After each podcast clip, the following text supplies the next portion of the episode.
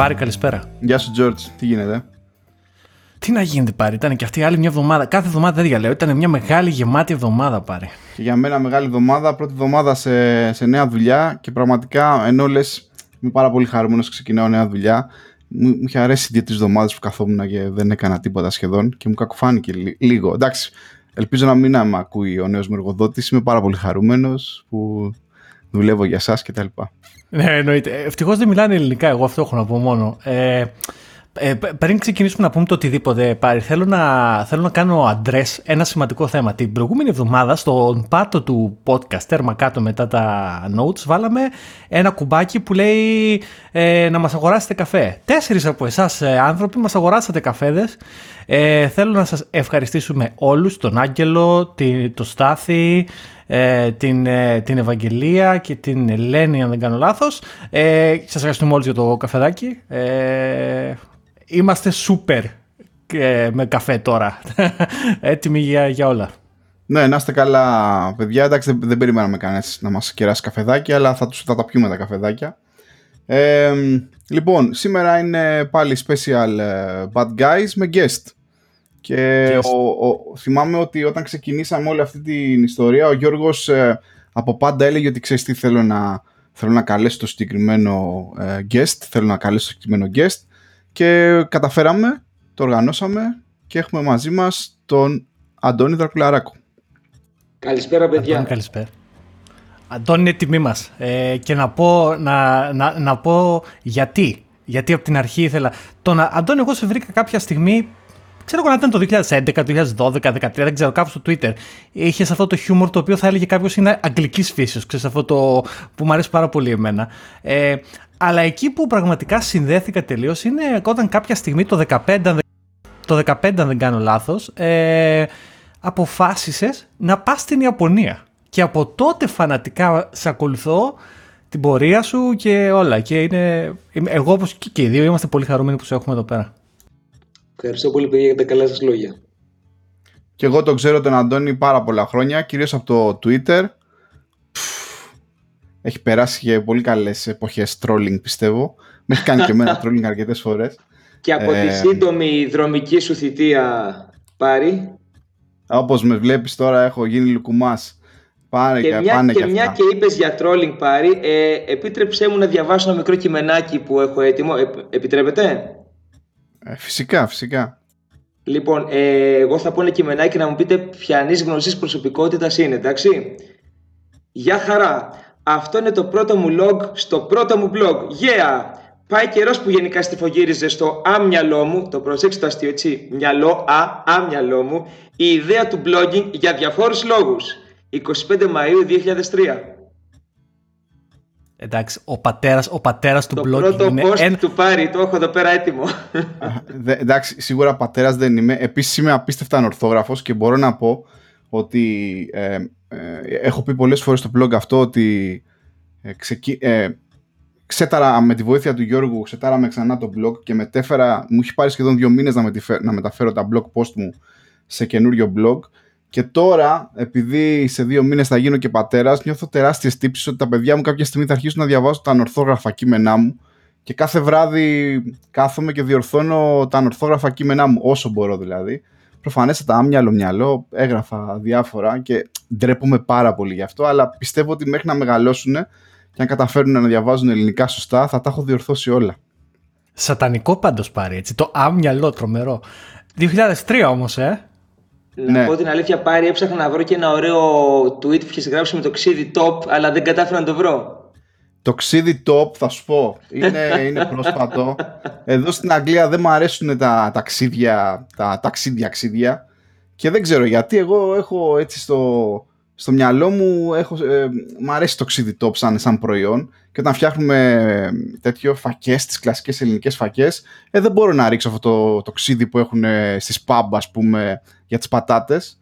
Ε, βρήκα όμως ε, αδερφούς Τούρκους με ντέλη στην περιοχή όπου φέρνουν ξύδι τουρκικό ή κυπριακό δεν ξέρω εγώ τι και έχει ακριβώς την ίδια ε, συσκευασία και παίρνω πάλι δύο-τρία ας πούμε να τα έχω και επίσης νιώθω μια ασφάλεια όταν τα βλέπω στο, στην κουζίνα δηλαδή πρέπει να έχω δύο-τρία γιατί τες- τόσα χρόνια στην Αγγλία δεν είχα και έλεγα πω πω να φέρω ένα... Μερικές φορές είχα φέρει και από Ελλάδα, τα βάζα δηλαδή στη τέτοια, στη βαλίτσα μου και έφερε ένα ξύδι top.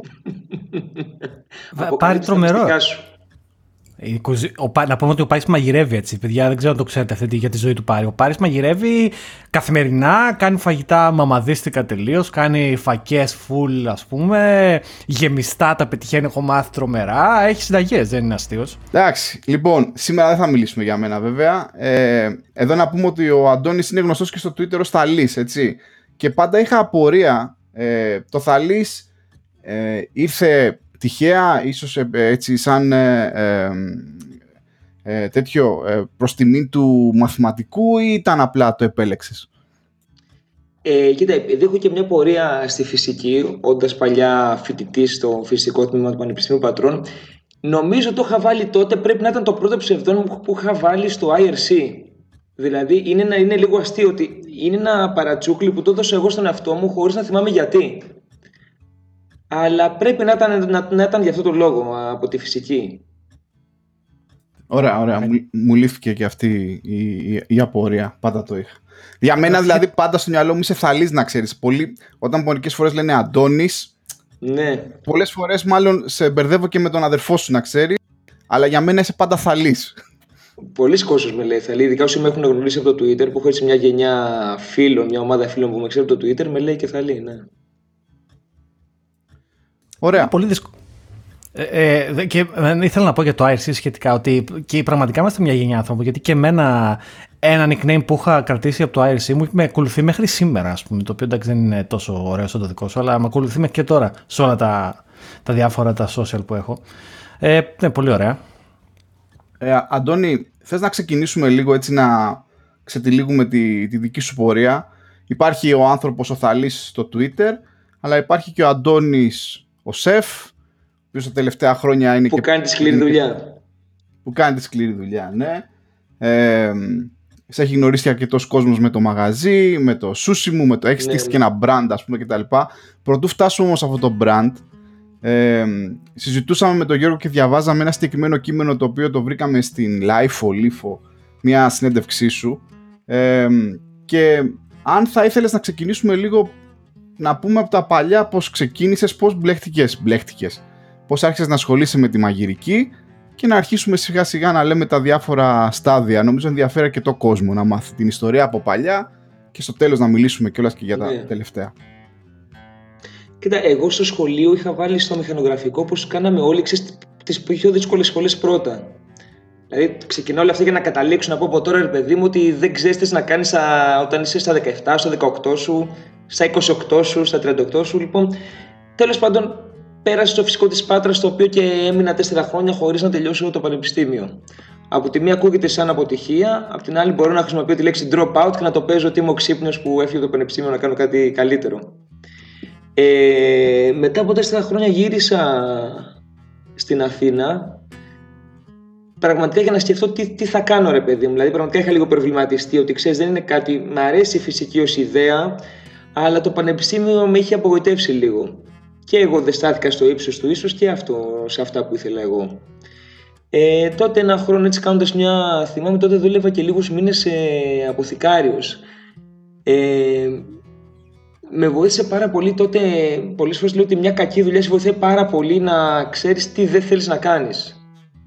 Και τότε που είχα το χρόνο ρε παιδί μου και σκέφτηκα, ξέρεις τι, εγώ θέλω να πάω σε μια σχολή μαγειρικής. Αυτό μου αρέσει να κάνω. Και ξέρεις, όσο το σκεφτόμουν και όταν ξεκίνησα, ε, σκεφτόμουν πόσες φορές στο παρελθόν είχα μαγειρέψει, είχα φτιάξει κάτι, είχα πάει κάπου, είχα φάει ωραία και ποτέ όλα αυτά δεν τα είχα συνδέσει. Γιατί δεν είχε περάσει το μυαλό μου ότι εγώ μπορεί να θέλω να γίνω μάγειρας. Γιατί είχαμε μεγαλώσει και στο σχολείο αυτό με το ΑΕΗ. Ξέρεις, το ΑΕΗ έτσι. Ηλεκτρολόγια μηχανική, μηχανική, μηχανική. Δηλαδή αυτά ήταν ξέρεις το. Παρένθεση τώρα, μακάρι να φτιάξουμε τα ΤΕΗ μα στην Ελλάδα, γιατί έχουμε τρομερές σχολές. Δηλαδή, βλέπω τώρα το παιδιά πάνε στο ΤΕΗ νοολογίε και λέω πόσο θα ήθελα να πω εκεί πέρα, ρε παιδί μου. Και πάνε και Δηλαδή και κάθε χρόνο που βγαίνουν οι βάσεις, ε, χαίρομαι και στεναχωριέμαι με τα παιδιά που περνάνε σε αυτές τις σχολές. Λοιπόν, θες να πεις κάτι Τρομερό αυτό. Ναι, και θέλω, θέλω να πω το εξή, να ρωτήσω την ερώτηση που βρίσκεται στην, ε, στο μυαλό πολλών μανάδων και τη δικιάς μου που μας ακούει. Ε, η δική σου με το γεγονός ότι δεν τελείωσες το φυσικό που φαντάζομαι ήταν σε φάση ναι, το παιδί πέρασε ΑΕ τρομερό. Και μετά δεν τελείωσε το φυσικό και πήγε σε μάγειρας. Υπήρξε κάποιος από τους δικούς σου που λέγανε Καλά, ρε Αντώνη, δεν θα πάει στο πτυχίο σου να κάνεις yeah. κανένα ιδιαίτερο κτλ. Έχω κάνει και λίγο ιδιαίτερο να πω την αμαρτία μου, το οποίο και αυτό με οδήγησε, παιδί μου, να, να πω, ξέρεις τι. Είναι πολύ τελειώνεις το, το πανεπιστήμιο ή είσαι ήδη στο πανεπιστήμιο και κάνεις ιδιαίτερα σε ένα παιδί για να το βοηθήσεις να περάσει στο πανεπιστήμιο, το οποίο πολύ πιθανό κάνει ιδιαίτερα σε ένα άλλο παιδί. Δηλαδή, μου θυμίζει σχήμα πόνζι αυτό έτσι. Δεν, ξέρεις, φαίνει λεφτά, αλλά και λίγο μελαγχολικό. Η αλήθεια δεν ξέρεις, ποτέ δεν υπήρχε μια μέρα που λέω έχει τελειώσει το πανεπιστήμιο. Δηλαδή, συνέχιζα να δίνω μαθήματα, πήγαινε, οπότε έσβηνε σιγά σιγά. Οπότε δεν ήταν πιο γρήγορα ανέβηκε η μαγειρική παρά έσβηνε η φυσική, οπότε δεν, δεν το περάσαμε τόσο πολύ αυτό το στάδιο. Η καμιά φορά βλέπω κάποια μαγειρική... ρεπορτάζ, συγγνώμη, καμιά φορά βλέπω κάποια ρεπορτάζ στι ειδήσει που λένε ρε παιδί μου, πατέρας και γιος αποφύτησαν μαζί από το πανεπιστήμιο και σκέφτομαι, ίσως κάποια μέρα να είμαι και εγώ αυτός. Η μετάβαση στη μαγειρική έγινε με ξαφνικά, OK, τώρα θα πάω σε σχολή μαγειρικής, ας πούμε ήταν τόσο ναι, έντονη. Ναι, να πάω σε μια σχολή μαγειρικής. Φαντάζομαι ότι επειδή γενικά εγώ ντρέπομαι κιόλα, είχα στείλει έναν, έναν άλλο φίλο μου να επισκεφτεί τη σχολή και να πάρει τα φυλάδια και αυτά. Και ντρεπόμουν, δηλαδή πραγματικά ντρεπόμουν πάρα πολύ να πάω και να πω. Εσείς τι κάνετε εδώ πέρα. Ε, και ταυτόχρονα βρήκα και μια δουλειά σε ένα μαγαζί. Θυμάμαι κανένα μήνα πριν ε, ξεκίνησα τη σχολή και έτσι ξεκίνησαν όλα. Και μετά τη σχολή η πορεία, και εδώ, εδώ είναι μια γενικότερη μου ερώτηση, πώς είναι η ζωή ενός νέου που ξέρω εγώ, εντάξει εσύ έκανες ένα transition έτσι, ένα, υπάρχουν όμως πολλά παιδιά, τα βλέπουμε ίσως και στην τηλεόραση από τα διάφορα show κτλ. Πηγαίνουν σε αυτές τις σχολές και επιλέγουν συνειδητά να γίνουν αυτό που λέμε μάγειρες, σεφ κτλ. Ε, πώς είναι η επαγγελματική σταδιοδρομία ενός τέτοιου ανθρώπου και πόσο δύσκολο, δύσκολη είναι και αν ήταν καλύτερα τα προηγούμενα χρόνια ή ας πούμε μετά την κρίση έγινε δυσκολότερο. Πολύ μεγάλη ερώτηση, αλλά ναι. θέλω απλά να καταλάβω πώς, τι σημαίνει να σπουδάζεις μάγειρας, ας πούμε και να βγαίνεις στην αγορά εργασίας στην Ελλάδα. Εντάξει, ναι, είναι και λίγο τώρα, έχει και μια ωραία εικόνα, η λέξη σεφ από μόνη της ε, αρέσει πολύ κόσμο, αλλά η ουσία είναι ότι όπως και με τις δίαιτες, μετά από 10 χρόνια ένα 10% έχει παραμείνει μάγειρας. Δηλαδή θα έλεγα χοντρικά ότι από τις σχολές π.χ. ένα 20% δεν δουλεύει ποτέ μα ποτέ και ένα 50% μετά από 5-10 χρόνια έχει σίγουρα σταματήσει. Είναι, φαίνεται μια όμορφη δουλειά, αλλά είναι κάτι αρκετά δύσκολο. Ε, πράγματι λένε ότι παλιά ήταν καλύτερα, αλλά ξέρεις, έχω αρχίσει η ζωή μου ποτέ να μην κάνω αυτό ρε παιδί μου, το ότι παλιά ήταν έτσι, τώρα έχει γίνει έτσι, δηλαδή ή δούλεψε ή κάνε κάτι ρε παιδί μου. Και τι σημαίνει εσύ να είσαι μάγειρας, δηλαδή φεύγεις από αυτές τις σχολές, ίσως μας ακούνε και νέοι τώρα, δεν ξέρω, μπορεί. Φεύγεις από αυτές τις σχολές και τι, πηγαίνεις, πα, ας πούμε, δίνεις το βιογραφικό σου σε ξενοδοχεία. Ε, είναι αυτό που λένε η σεζόν, δεν έχω καταλάβει και εγώ τι είναι ακριβώς η σεζόν του καλοκαιριού. Ε, είναι εποχιακές οι δουλειές ή είναι και λίγο, λίγο απ' όλα; Κοίτα, είναι λίγο απ' όλα έτσι. Δηλαδή, πραγματικά ένας μάγειρας μπορεί να δουλέψει παντού. Ε, οι εποχικές δουλειές πράγματι είναι δουλειές πολύ δύσκολες που συνήθως έχουν καλά λεφτά. Αν και τα τελευταία χρόνια πράγματι έχουν πέσει αυτά. Συνήθως βοηθάει και η σχολή τα πρώτα, όσο, όσο είσαι φοιτητής, σε στέλνει ίδια σε ξενοδοχεία το καλοκαίρι, έτσι οπότε να μπαίνεις σιγά σιγά στην αγορά εργασίας. Και νομίζω τώρα ότι για να πάρεις και πτυχίο πρέπει να έχεις και κάποια ένσημα. Δηλαδή, άμα δεν δουλέψεις καθόλου, νομίζω δεν μπορείς να τελειώσεις μια σχολή επίσημα. Τώρα για τη ζωή του μάγειρα που ρωτάς πάρει, είναι κάτι δύσκολο. Δηλαδή, εάν δεν έχεις έτσι πολύ όρεξη να μαθαίνεις, να πεις: Ξέρεις τι, πάμε να κάνουμε τη δουλειά μας, αλλά θα δοκιμάσουμε και κάτι καινούριο, ή θα δοκιμάσουμε ένα καινούριο πιάτο, ή θα μάθουμε κάτι. Δεν, δηλαδή, πρέπει να έχεις κίνητρα έτσι για να παραμένεις ενεργός και να έχεις όρεξη. Είναι κάτι δύσκολο, ρε παιδί μου. Δηλαδή, πολλές φορές και ρωτάνε γιατί δεν έχουμε πολλές γυναίκες αυτά. Είναι για τον ίδιο λόγο που δεν έχουμε και ε, πολλές μπετατζίδε γυναίκες. Τι να πω. Είναι κάτι δύσκολο. Είναι σκληρό. Πονάει το κορμί σου και πιο πολύ πονέ το μυαλό σου. Δηλαδή, την ώρα που σε μια δουλειά γίνεται πανικός, πέφτουν παραγγελίες, έχουν βγει πια τα λάθο, ε, φωνάζει ο σε, φωνάζει ο ένας, φωνάζει τον άλλον. Πίστεψε με εκείνη την ώρα πιο πολύ ζηλεύει το λατζέρι, που είναι αυτός που τρώει το μεγαλύτερο ξύλο στο σώμα του, αλλά το μυαλό του δεν πονάει καθόλου. Πάρα πολύ, πάρα πολύ ενδιαφέρον. Εγώ να πω το εξής ότι εγώ έρχομαι από μια οικογένεια στην οποία ο δικός μου πατέρας για παράδειγμα ήταν στο χώρο της εστίασης πολλά χρόνια. Οπότε έχω μια ιδέα λιγάκι τι συμβαίνει και το μπανικό που ισχύει, αλλά εμένα αυτό που με τρώει. Και επίσης να πω ότι εγώ είμαι ένας άνθρωπος ο οποίος έχω ένα όνειρο κάποια στιγμή να πάω σε μια σχολή μαγειρικής. Ασχολούμαι με το, κυρίως με, το, με τα ψωμιά και με αυτά, δηλαδή εκεί θα με βρεις. Αλλά Εμένα αυτό που με τρόμαζε ανέκαθεν στην όλη φάση, να πω την αλήθεια, δεν είναι τόσο πολύ οι φωνές, γιατί να σου πω την αλήθεια, μάλλον δεν το έχω ζήσει. Γιατί φαντάζομαι ότι οι φωνές είναι χειρότερο από τις δικές μας δουλειές, που και σε εμάς υπάρχει ένταση. Αλλά αυτό που με τρόμαζε στην πραγματικότητα είναι το μαχαίρι. Δηλαδή και ειλικρινά, ειδικά στη δουλειά που κάνεις εσύ, τα, αυτά τα skills που έχεις για να χειρίζεσαι το μαχαίρι πραγματικά είναι, είναι τελείως τρομακτικό για μένα. Είμαι τελείως ένας ατσούμπαλος άνθρωπος και για να φτάσω στο σημείο να αισθανθώ OK με κοφτερά μαχαίρια, ε, πραγματικά μέχρι και σήμερα με τρομάζει και έχω κοπεί εκατομμύρια φορές να πω. Να σου πω να στι κουζίνε, ε, 9 φορές που κάποιος κόβεται, δεν είναι την ώρα που χρησιμοποιεί το μαχαίρι για να κόψει. Είναι την ώρα που πάει να το καθαρίσει, την ώρα που πάει να το πλύνει, την ώρα που πάει να βάλει μια μεμβράνη, του πέφτει και πάει να το πιάσει. Δηλαδή, σπάνια κόβεσαι την ώρα που δουλεύεις με το μαχαίρι. Και εγώ, φορές έχω κοπεί, είναι παράδειγμα έπεσε το μαχαίρι και πήγα συνέστα στον αέρα να το πιάσω. Είτε εκεί όπως ναι, κράτα κάτι λαβή, ξέρεις, βρήκε μπροστά το μαχαίρι και πέρασε το δάχτυλό μου από την άλλη πλευρά του μαχαιριού. Τέτοια πράγματα. Ναι. Αλλά ε, είπες σε κάτι άλλο που ήταν πολύ ενδιαφέρον και μου άρεσε και είναι είπες το να μαθαίνεις. Ε, πώς μαθαίνει, ας ξεκινήσουμε λίγο το πώς μαθαίνεις, δηλαδή αγοράζεις βιβλία, βλέπεις εκπομπές, τι κάνει ο Gordon Ramsay. Ε, πας σε ε, σεμινάρια, υπάρχουν μεταπτυχιακά, πρέπει να πας στο εξωτερικό και εσύ για να γίνεις καλός που λέμε, ξέρω εγώ. Τι, τι σημαίνει όλο αυτό για ένα μάγειρα. Ρε παιδί μου, μαθαίνεις από παντού. Το θέμα είναι να ξέρεις να μαθαίνεις και να μπορείς να μαθαίνεις. Έτσι. Δηλαδή μπορείς να μάθεις, να μάθεις από μια βόλτα που κάνεις στη φύση και παίρνεις μυρωδιές. Σίγουρα καλύτερα μπορείς να μάθεις σε σεμινάρια, αλλά πραγματικά υπάρχει και κόσμος που ενώ διαβάζει βιβλία ή πάει σε σεμινάρια, δεν μαθαίνει, δεν μπορεί αυτά να τα βάλει στο κεφάλι και να καταλάβει τι ήθελε όλος να του μεταδώσει. Είναι πολύπλοκο το θέμα αυτό, το, το πώς μαθαίνεις. Ε, μπορεί ρε παιδί μου να έχεις διαβάσει βιβλία στο παρελθόν που δεν έχουν σχέση με, δεν έχουν σχέση με μαγειρική ή να έχει κάνει δουλειέ που δεν έχουν σχέση με μαγειρική και αυτό στην πορεία να σε βοηθήσει πάρα πολύ στο να γίνεις πιο καλός μάγειρας, να σε βοηθήσει να μαθαίνεις. Απλά να το, το να θες να μάθεις σίγουρα σου δίνει ενέργεια.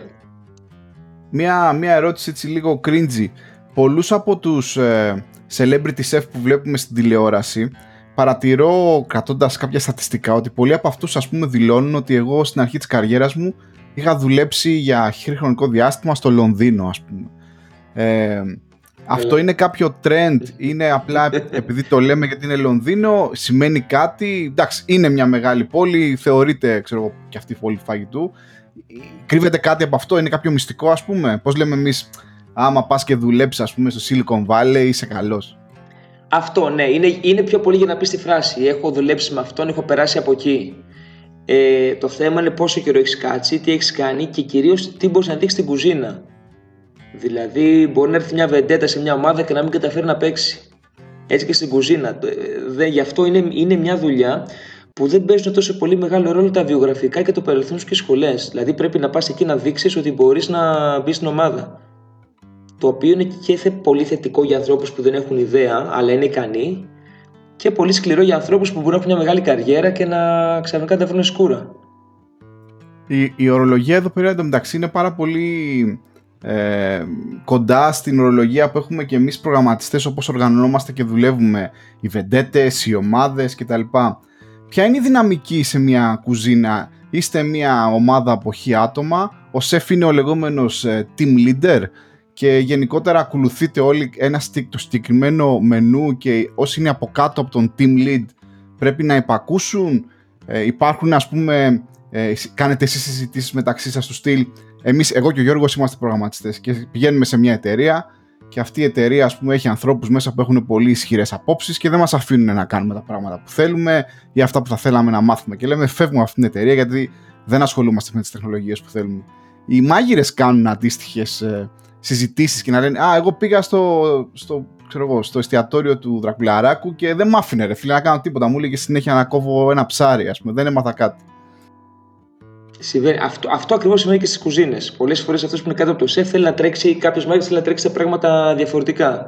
Απ' τη μία μπορεί να πάρει την, ε, να τον αφήσουν να κάνει την προσπάθειά του και να βγει και το πιάτο κανονικά στο εστιατόριο, χωρίς το όνομά του βέβαια, αλλά με το όνομα του σεφ. Ή είναι μια ευκαιρία για να ξεκινήσει κάτι δικό του, όπως ακριβώς είπες και εσύ με τους ε, προγραμματιστές. Πάντως, κοίτα, όπως έχω πάλι έχω ακούσει προγραμματιστή έτσι υπεύθυνο δικτύο να λέει ότι, ότι ο καλός προγραμματιστής, δεν ξέρω, εσύ θα με διορθώσεις, ότι δεν χρειάζεται να κάνει τίποτα γιατί όλα τρέχουν μια χαρά. Ε, αυτό ακριβώς ισχύει και με τους ε, με τους σεφ. Δηλαδή, θεωρητικά, ο, ο σεφ δεν χρειάζεται να κάνει τίποτα όταν είναι πολύ καλός σεφ. Πολύ, πολύ ενδιαφέρον αυτό. Βέβαια, η πραγματικότητα νομίζω ότι πάντα ξεπερνάει. Γιατί η δικιά μου η άποψη σχετικά με τις δουλειές είναι ότι βρίσκεσαι εκεί, γιατί πάντα κάτι δεν πάει καλά. Αν όλα πηγαίναν καλά, μάλλον δεν θα ήσουν εκεί. Αυτή είναι η δικιά μου κοινική τακτική για, αυτό το, για την όλη φάση. Αλλά δεν ξέρω αν με την κουζίνα είναι το ίδιο, εντάξει. Δεν θα, δεν θα, δεν θα πω. Ε, ναι, πολύ. Ήταν αυτό που, με, ε, που είπε πριν από, πριν από λίγο ο Αντώνης, είπε ότι πρέπει συνέχεια να διαβάζεις, ξέρω εγώ, να εξελίσσεις. Είναι ακριβώς το ίδιο και στο δικό μας το, το επάγγελμα και μου έκανε ε, πολύ εντύπωση. Βέβαια τώρα εδώ θα, θα πηδήξω στο άρθρο της ε, Λίφο και ε, λέει ο Αντώνης λοιπόν σε αυτή τη συνέντευξη. Στο ξενοδοχείο που δούλευα ήταν κακό το κλίμα, όλα ήταν χαλιά, αλλά έπαιρνα ένα καλό μισθό και αυτό με κράταγε. Και έλεγα, ρε φίλε, εγώ αισθάνομαι έτσι σχεδόν στο μεγαλύτερο μέρος της καριέρας μου. Θέλω ε, και εγώ να πω εδώ πέρα, ναι. έτσι. αυτό είναι αυτό που λέμε εμείς αυτά τα golden, τα golden shackles. Δηλαδή, σε μια δουλειά, άκου τι συμβαίνει τώρα. Είσαι σε μια δουλειά. Αντικειμενικά παίρνεις καλά λεφτά. Ωραία. Και κοιτάς πίσω και βλέπεις τους δικούς σου ανθρώπους, τη δικιά σου οικογένεια, τους φίλους σου και παλεύουν με τέρατα, ειδικά μέσα στην κρίση κτλ. Και, και περνάνε πραγματικά σοβαρά προβλήματα. Αλλά εσύ είσαι δυστυχισμένος. Γιατί πραγματικά κάποιος σε αφήνει να κάνει αυτό Κάτι κάνεις το οποίο είναι τελείως. Δηλαδή σου καταστρέφει την ψυχή. Και για πολλές περιπτώσεις νιώθω ότι ρε φίλε, δεν μπορώ να παραπονεθώ. Σε ποιον να πάω να πω ότι είναι χάλια και θα μου πει άντε ρε φύγε από εδώ, ρε, αφού είναι τόσα λεφτά. Και έγραψες αυτό τότε και πραγματικά και εγώ και ο Πάρης ξαφνικά κάναμε κονέξα μαγνήτε με τη μία με αυτή τη, την ψυχοσύνη. σε φάση ναι, σημαίνει κι αλλού. Φαντάζομαι να το τραβάω και να είμαι και πάνω στη σχάρα, έτσι. Δηλαδή να, να καίγεσαι και στην κυριολεξία. Οπότε Αντώνη, ξεκινάς λοιπόν τη, την καριέρα σου ως ένας ε, σεφ μάγειρας, ας πούμε, όπως όλοι οι πολλοί συναδελφοί σου, από ξενοδοχείο, από εστιατόρια κτλ. Και κάποια στιγμή αυτή, αυτό το transition σου στο ότι θα θέλω να κάνω κάτι δικό μου διήρκησε πολύ, δηλαδή δούλεψες αρκετά χρόνια έξω στην αγορά και ή κουράστηκες σχετικά γρήγορα ή πίστευες ας πούμε ότι θέλεις να κάνεις κάτι δικό σου σχετικά σύντομα; Όχι, εγώ όσο ήμουν στη σχολή πάντα είχα στο μυαλό μου ότι κάποια θα κάνω κάτι δικό μου. Αυτό το είχα στάνταρ. Το τι θα κάνω έχουν περάσει δεκάδες κόνσεπτ από το μυαλό μου. Αλλά πάντα έλεγα ότι κάποια στιγμή θα κάνω ένα δικό μου μαγαζί. Να το τρέξω όπως νομίζω εγώ και σαν στόχο ζωής, να πω ρε παιδί μου, το έκανα και αυτό. Και επειδή είμαι και λίγο περίεργος, θέλω να κάνω τα πράγματα με τον τρόπο μου, έλεγα ότι κάποια στιγμή θα έχω ένα δικό μαγαζί. Τώρα μπορεί να είναι καφενείο, μπορεί να είναι σουβλατζίδικο, μπορεί να είναι παγωτατζίδικο. Είχα σκεφτεί πάρα πολλά κόνσεπτ ε,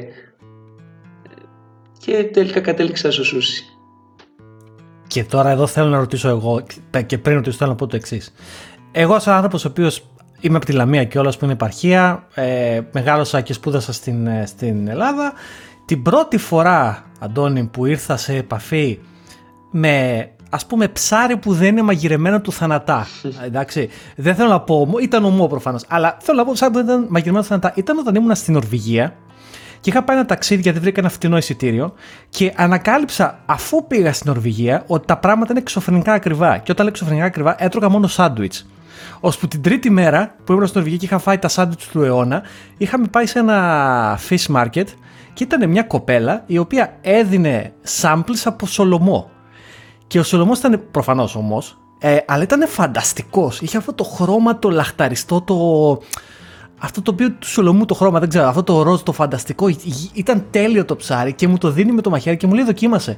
Και είχα τέτοια πείνα που εκείνη την ώρα θα έτρωγα το οτιδήποτε. Και ήταν η πρώτη φορά που δοκίμασα ομό ψάρι. Και μου τίναξε τα μυαλά στον αέρα η γεύση πραγματικά. Δεν το περίμενα ποτέ. Αλλά πώς να σου πω, εγώ για να ανακαλύψω και να δοκιμάσω να φάω σου έφτασα σε βαθμό πείνας στην Νορβηγία.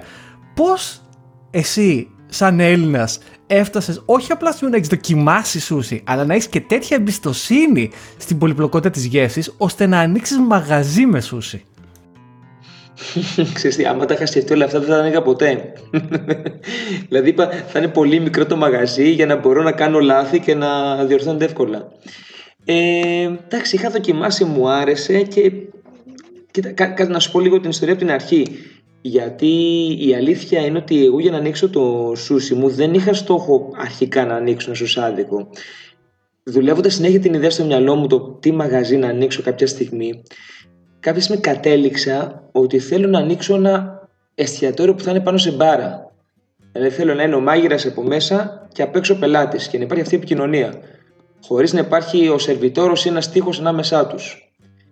Ε, αυτό να το βάλουμε μετά και στα link. Υπάρχει μια εκπομπή που, του διάσημου Ισπανού σεφ και από τους καλύτερους του κόσμου, του Φεράν Αντριά, που έχει πάει με τον Μπουρντέν σε ένα πολύ ωραίο ψαροστιατόριο στη Βαρκελόνη. Καλ Πέπρια λέγεται ναι. αυτό. Την και έχω δει αυτή την εκπομπή. Τρομε, ναι, τρομερό. και μου είχε μείνει αυτό ρε παιδί μου, ότι κάθονται εκεί στην μπάρα και έχω πίσω του ο μάγειρας έχει τα τηγάνια του και έχει ε, αστακούς, ε, γαρίδες, όστρακα και τσακ μπαμ του κάνει κάτι πολύ γρήγορα πιάτα και όλος κάθεται στην μπάρα και τρώει. Και τότε μου κάνει κλικ, λέω ξέρεις τι, να, αυτό θέλω να κάνω. Θέλω άλλος να κάθεται, να λέμε δύο κουβέντες, τι έχει όρεξη να φάει, στο περίπου και να του φτιάχνω κάτι εγώ. Ξέρεις, και, και έχοντας ήδη αυτό δηλαδή το δεδομένο στο μυαλό μου και δουλεύοντας αρκετά με ψάρια στο ξενοδοχείο που δούλευα, τότε ο ξέρεις μου έκανε κλικ και λέω ξέρεις τι, θα πάω να μάθω το σούσι.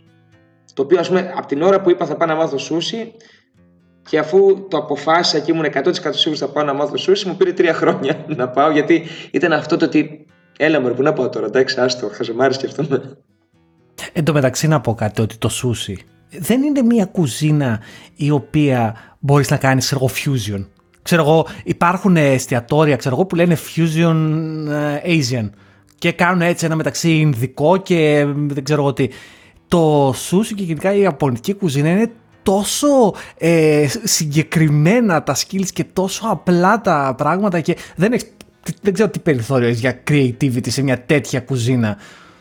Γενικά στην Ιαπωνία όλα είναι ακριβώς ορισμένα. Ίσως το μόνο, μόνο το ράμεν είναι που δεν έχει έτσι σύνορα μπορείς να κάνεις ό,τι θέλεις. Αλλά το σούσι είναι ειδικά το, το εντομάε που είναι το παραδοσιακό ιαπωνικό είναι αρκετά συγκεκριμένο.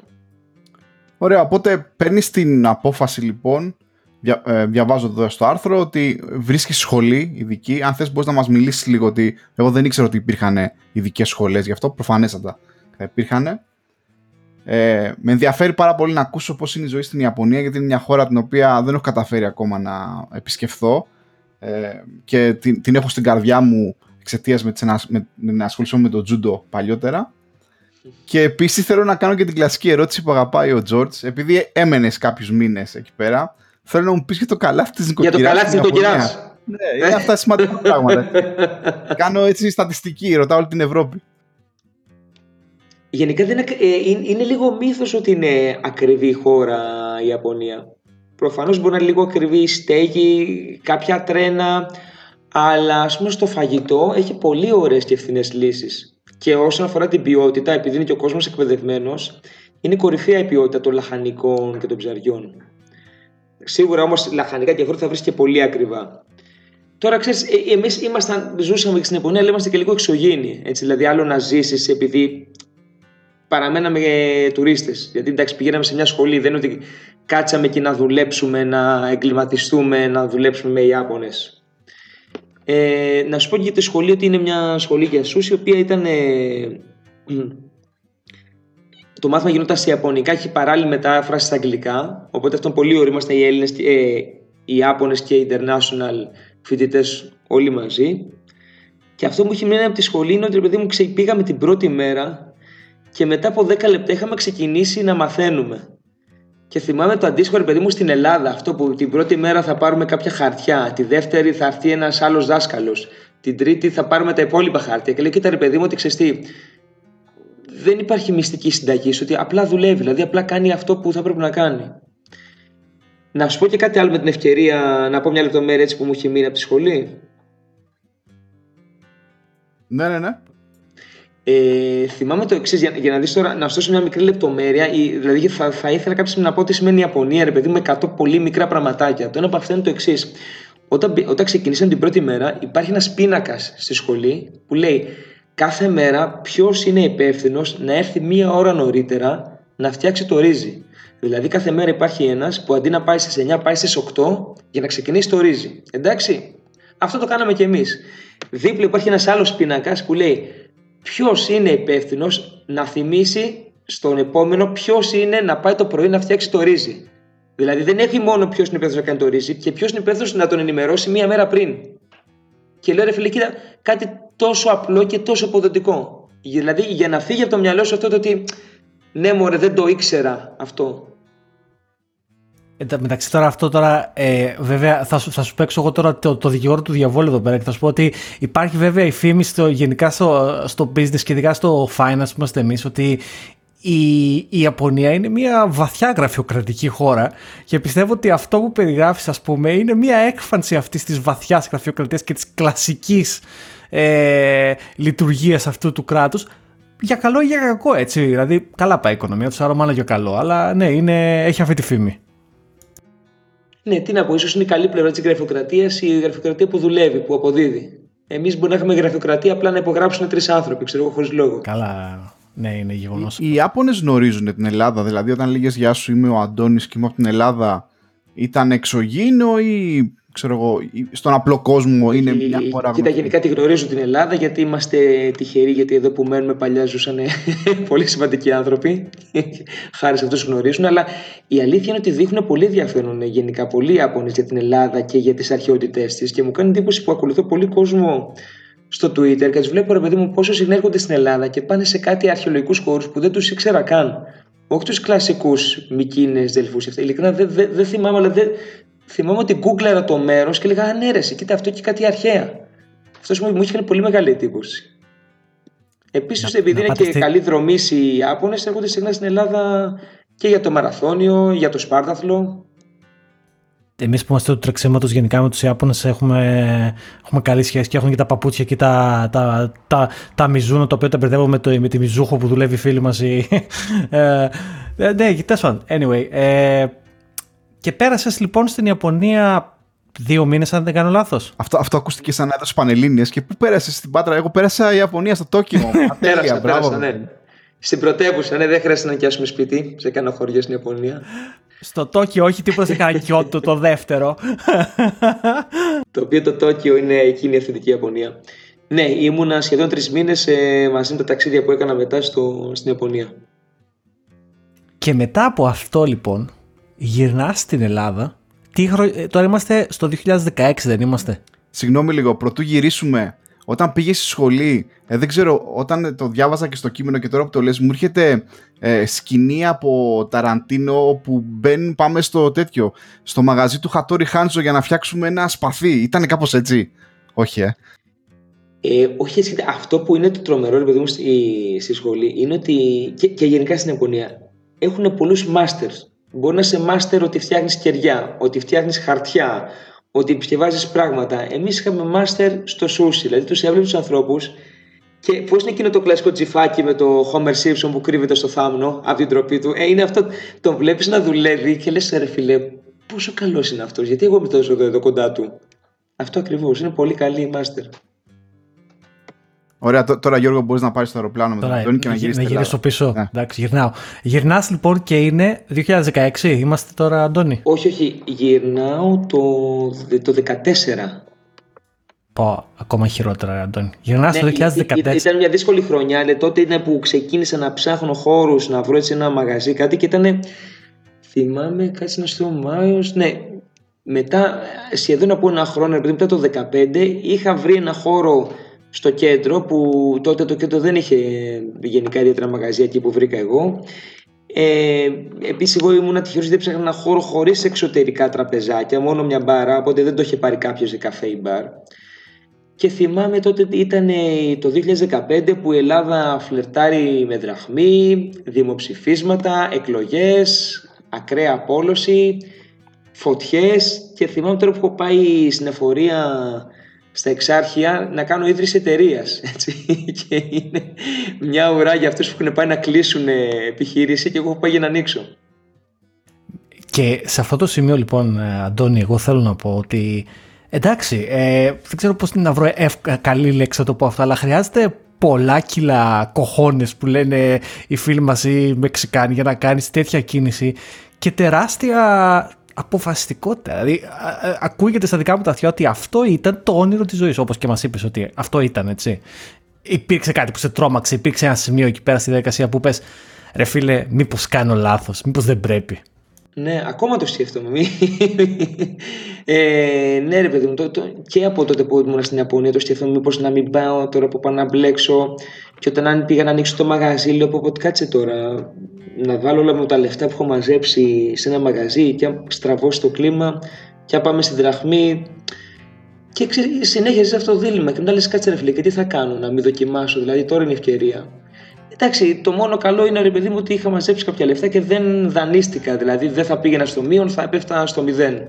Απ' την άλλη λέω είναι ένα μικρό μαγαζί, θα το πάρω επόμου, δεν μπορεί να πάει χάλια. Ή θα πάει καλά ή θα πάει μέτρια. Δεν μπορώ, δηλαδή δεν μπορούσα να φανταστώ ότι ένα μικρό μαγαζί με έναν άνθρωπο που θα είναι εκεί πέρα όλη τη μέρα να το προσέχει, δεν θα, κατα... δεν θα τα καταφέρει. Και πώς ήταν, πώς ξεκίνησε η, η ομάδα που ξεκίνησε, ήταν μικρή, ήσουν μόνος σου ή ξέρω εγώ έστησες μια ομάδα ε, εκείνη τη στιγμή; Όχι, ξεκινήσαμε τρία άτομα, δηλαδή εγώ, ένας βοηθός και μια σερβιτόρα. Όταν λέμε βοηθός σημαίνει ότι κάνει και λάτζα, όταν λέμε σερβιτόρα σερβι σημαίνει ότι κάνει και κρατήσεις και οτιδήποτε άλλο χρειαστεί. Είναι αυτό που λέμε εμείς full, full stack developers. Τα κάνεις όλα και συμφέρεις λοιπόν. Ναι. Και ότι τότε ήμασταν τρία άτομα πούμε, και τώρα δουλεύουμε εννιά άτομα. Ωραία. Ήθελα να το ρωτήσω και πιο πριν, κάπως πέρασε. Πίστευες ότι το... είμαι κι εγώ ένας από αυτούς τους Έλληνες που δεν είμαι συνηθισμένος στο σούσι, να σου πω την αλήθεια ούτε, ούτε ακόμα το τρώω. Το πιο κοντινό που τρώω σε αυτή την κουζίνα είναι ένα εξευγενισμένο μια, ξευγεν, μια ξευγενισμένη μορφή σχετικής κουζίνας μέσα από μια λυσίδα εδώ πέρα στο Λονδίνο που λέγεται Guacamama, καμία σχέση βέβαια με σούσι κτλ.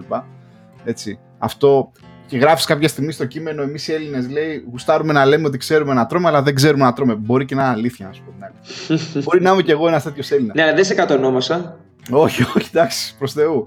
Ε, πίστε, ε, μάλλον να ρωτήσω το άλλο. Υπάρχει κοινό στην Ελλάδα που τρώει σούσι ή το το έμαθες σαν μόδα, δεν, δεν ξέρω. Ξέρεις, είμαι λίγο μπερδεμένος με το υπάρχει, υπάρχει πολύ καλό κοινό και νομίζω πραγματικά το κοινό της Ελλάδας ω είναι πάνω από τον ευρωπαϊκό μέσο όρο. Δηλαδή υπάρχει ένα 10%, μπορεί να είναι αυτό το 10% ας πούμε, είναι πάρα πολύ καλό. Μου κάνει εντύπωση και επειδή έχουν δει τις ταινίες και πλέον ο κόσμος ταξιδεύει.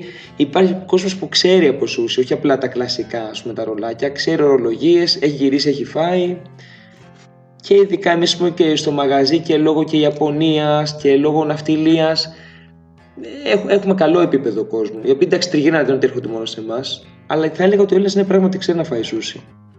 Ε, άλλη ερώτηση άσχετου Έλληνα που λέει ότι ξέρει να τρώει αλλά δεν ξέρει. Ε, λοιπόν, Στα γεμιστά, φρυγανιά, όχι. Ωραία, σωστό. Θα, καλά, θα ρωτήσουμε μετά για ελληνική κουζίνα, δεν θα την τώρα. Εντάξει, ε, καλά η Ιαπωνία. Ε, Ποια είναι η διαφορά λοιπόν του σούσι και του σασίμι; Σωστά το λέω.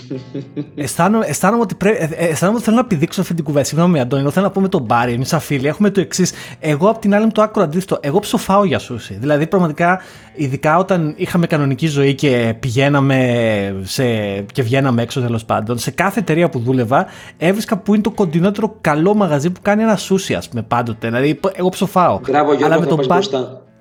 Ευχαριστώ, Αντώνη. Ε, αλλά με τον με το Μπάρι έχουμε αυτή την τη κουβέντα καμιά φορά. Ε, Μπάρι, έλα. Ή και με άλλους φίλους, ας πούμε, έχω την κουβέντα με το Ινδικό. Άλλο, άλλο πάθος το Ινδικό.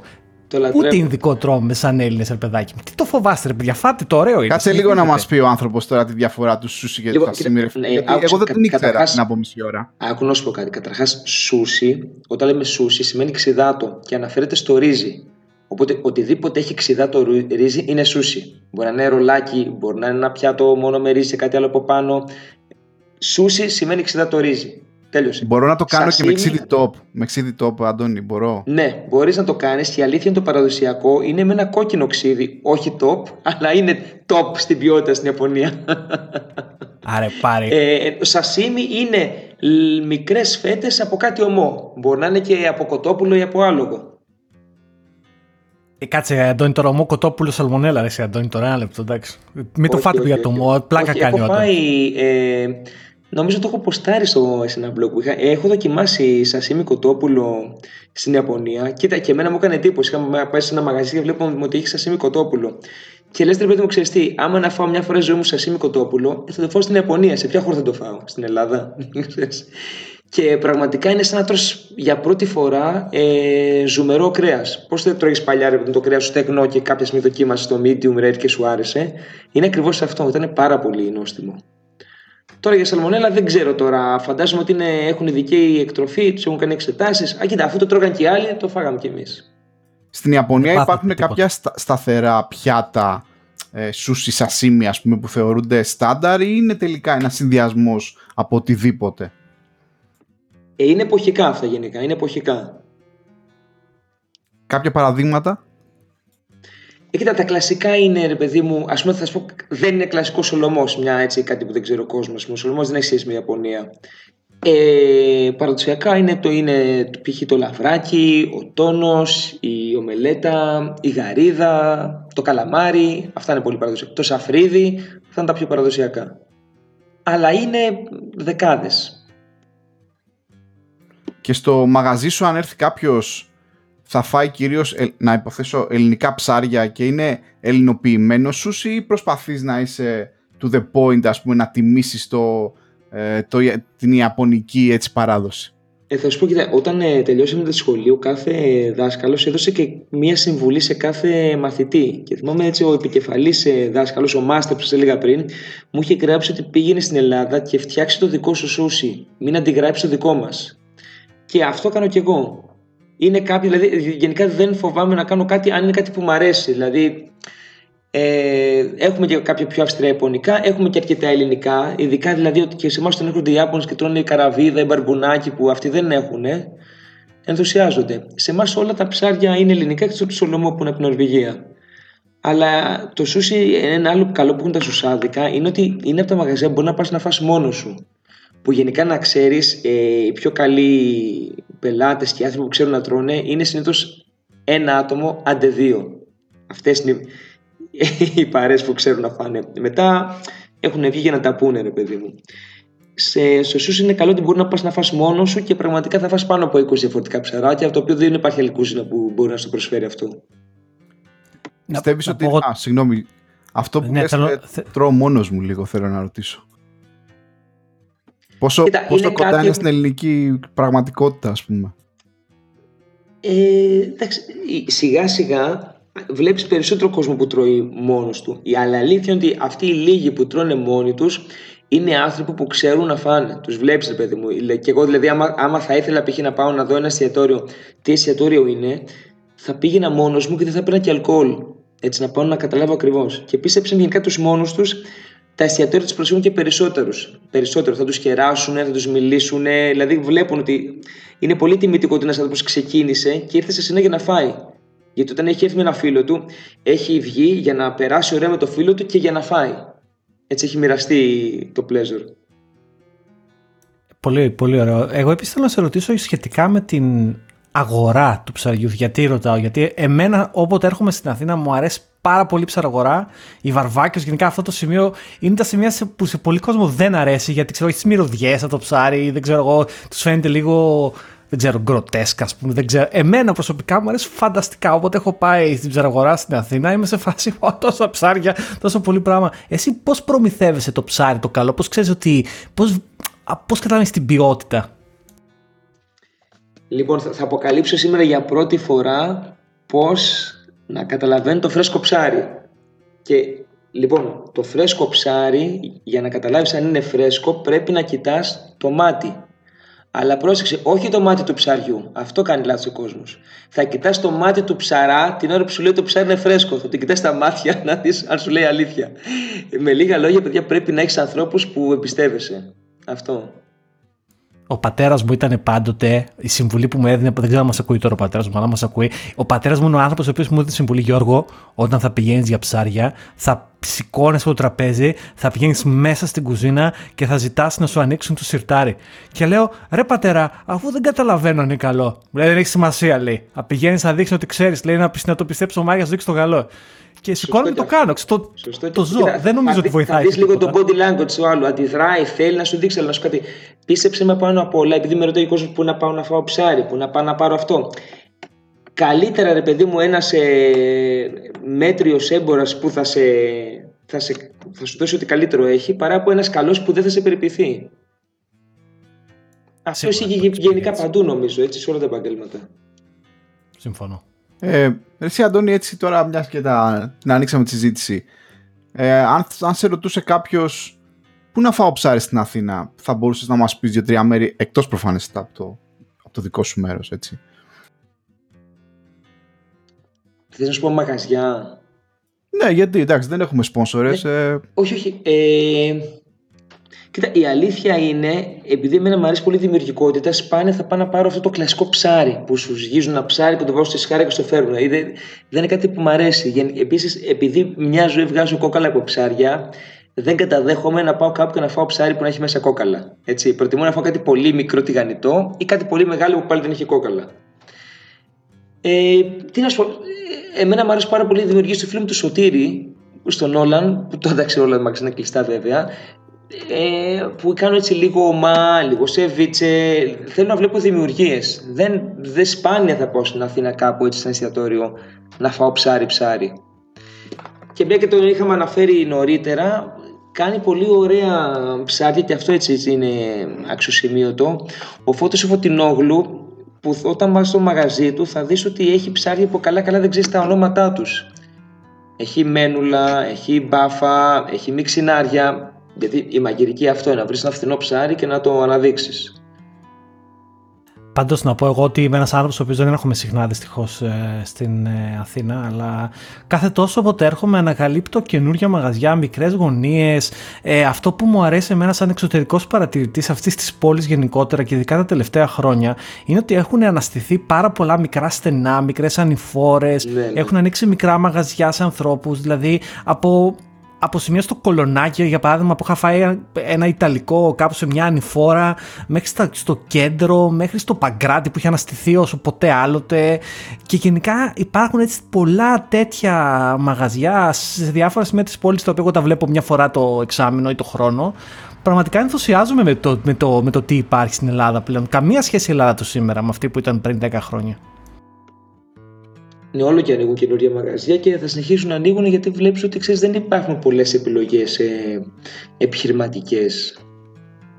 Η κρίση την οποία την έζησες ε, ήταν μεγάλο πρόβλημα για σένα ως νέος επιχειρηματίας ή τελικά επειδή έκανες κάτι πολύ ιδιαίτερο και τα λοιπά ε, δεν σε επηρέασε; Ναι, εμείς έχουμε και την τύχη ότι αυτό δεν μας επηρέασε γιατί έχουμε μια πολύ στοχευμένη κουζίνα ε, φαντάσου ότι οι πιο δυνατές μας μέρες είναι η Δευτέρα, η Τρίτη, πιο δυνατή μέρα π.χ. από την Παρασκευή. Δηλαδή ο, ο κόσμος που θέλει να φάει και ξέρει να φάει δεν θα βγει Παρασκευή Σάββατο, θα βγει η Δευτέρα με Τετάρτη, άντε και Πέμπτη. Ναι, ομολογώ είμαστε αυτό δεν μας έχει πειράσει πολύ και επειδή είμαστε ένα μαγαζί το οποίο έχει 12 σκαμπό, τα οποία εντάξει καταφέρνουμε να τα γεμίσουμε οποιαδήποτε μέρα. Ναι, άμα είχα 100 καρέκλες μπορεί, μπορεί τα πράγματα να ήταν διαφορετικά. Θα σκεφτόσουν ποτέ να να δημιουργήσεις το Sushimu 2 κάπου ή στο έχουν ζητήσει; Ή πιστεύεις ότι ε, δεν είναι κάτι που σκέφτονται. Κοίτα, η αλήθεια είναι έχω ένα πλεονέκτημα και ένα μειονέκτημα. Το πλεονέκτημα είναι αυτό ότι μπορώ να γεμίσω το μαγαζί μου. Το μειονέκτημα είναι ότι δεν μπορώ να ανοίξω δεύτερο μαγαζί γιατί πουλάω τον εαυτό μου. Δηλαδή κλειδώνεις χαμηλά κέρδη τα οποία δεν πέφτουν, ρε παιδί μου, αλλά είναι και δύσκολο να ανεβούν. Ναι, σκέφτομαι καμιά φορά, ναι, μήπως ανοίξει τώρα αυτό που έχουμε κάνει το COVID proof, το sushi lunch με τα μπολάκια. Είναι ένα μαγαζί που θεωρητικά θα μπορούσαμε να το ανοίξουμε ή θα μπορούσαμε το καλοκαίρι πράγματι να πάμε και σε ένα καλοκαιρινό μέρος. Αλλά απ' την άλλη, ξέρετε, πολλές φορές μου λένε διάφορα. Επειδή έχω καλομάθει που έχω το μαγαζί μου και το ανοίγω, το κλείνω, έχω εγώ το πρώτο και το τελευταίο λόγο και δεν είμαι καλός στις συνεργασίες. Είναι από τα πιο σημαντικά πράγματα που έκανα. Ε, φοβάμαι λίγο να πάω κάπου. Φοβάμαι μη μαλώσουμε ή, ή μη δεν γίνουν τα πράγματα όπως περιμένω εγώ ή όπως περιμένει ο άλλος. Και μια και το ανέφερες ε, το, το COVID, γιατί ήταν το επόμενο θέμα που θα πηγαίναμε. Σε ακολουθώ στο Twitter και κάπου πρόσφατα μίλησες για, και για σένα, για το Σούσι Λάντσι. Σούσι Λάντσι, πώς ε, δεν το προφέρω λάθος, συγγνώμη, Αντώνη. Όλοι λάθος το λέμε, φοβάσαι. Λούνττσι, αυτά. Σούσι Λάντσι το λέμε εμείς. Οι δύο Λάντσι, μπράβο. Ε, πολύ ωραία. Ε, μακάρι να μπορούσα να παραγγείλω. Ε, αλλά επίσης μίλησες και για πολλούς συναδέλφους σου. Μίλησες για. και γενικά μίλησες για το industry αυτό της εστίασης στην Ελλάδα και στην πρωτεύουσα συγκεκριμένα. Πώς διάφοροι συνάδελφοί σου, ας πούμε και εσύ ο ίδιος, βρήκατε δημιουργικούς τρόπους για να επιβιώσετε τον COVID. Μπορείς να μας αναφέρεις κανένα δυο από αυτούς και πιστεύεις ότι αυτά μπορούν όντως να έχουν μακροχρόνια ζωή ή είναι κάτι τελείως προσωρινό για το τώρα; Ε, κοίτα, ναι, πράγματι εμείς. Ε, γενικά, συγγνώμη αν περί αυτό λέω εγώ, αλλά γι' αυτό έχω μια μικρή περηφάνεια, ρε παιδί μου, ότι καταφέραμε στη δεύτερη πανδημία και δεν χάσαμε ούτε μία μέρα από τη δουλειά. Δηλαδή, τη Δευτέρα δουλέψαμε στο εστιατόριο και Τρίτη που είχαν κλείσει εστιατόριο συνεχίζαμε να δουλεύουμε στο Takeaway και Delivery. Ήταν ένα πράγμα που το δούλευα δύο-τρία χρόνια στο μυαλό μου. Πώς μπορούμε να κάνουμε κάτι εξτρά από την ίδια κουζίνα. Οπότε φτιάξαμε αυτά τα μπολάκια. Δηλαδή, όλο το κόλπο είναι να φτιάξεις για ένα, ένα καινούριο μενού το οποίο θα είναι για takeaway και delivery. Και να μην κάνεις το λάθος να θέλεις να πουλήσεις αυτό που λέγε στον πελάτη που ερχόταν στο εστιατόριό σου να πάνε σπίτι του. Γιατί δεν θα πάνε στην κατάσταση που θέλεις και δεν θα το πληρώσουν εκεί όσο θέλεις.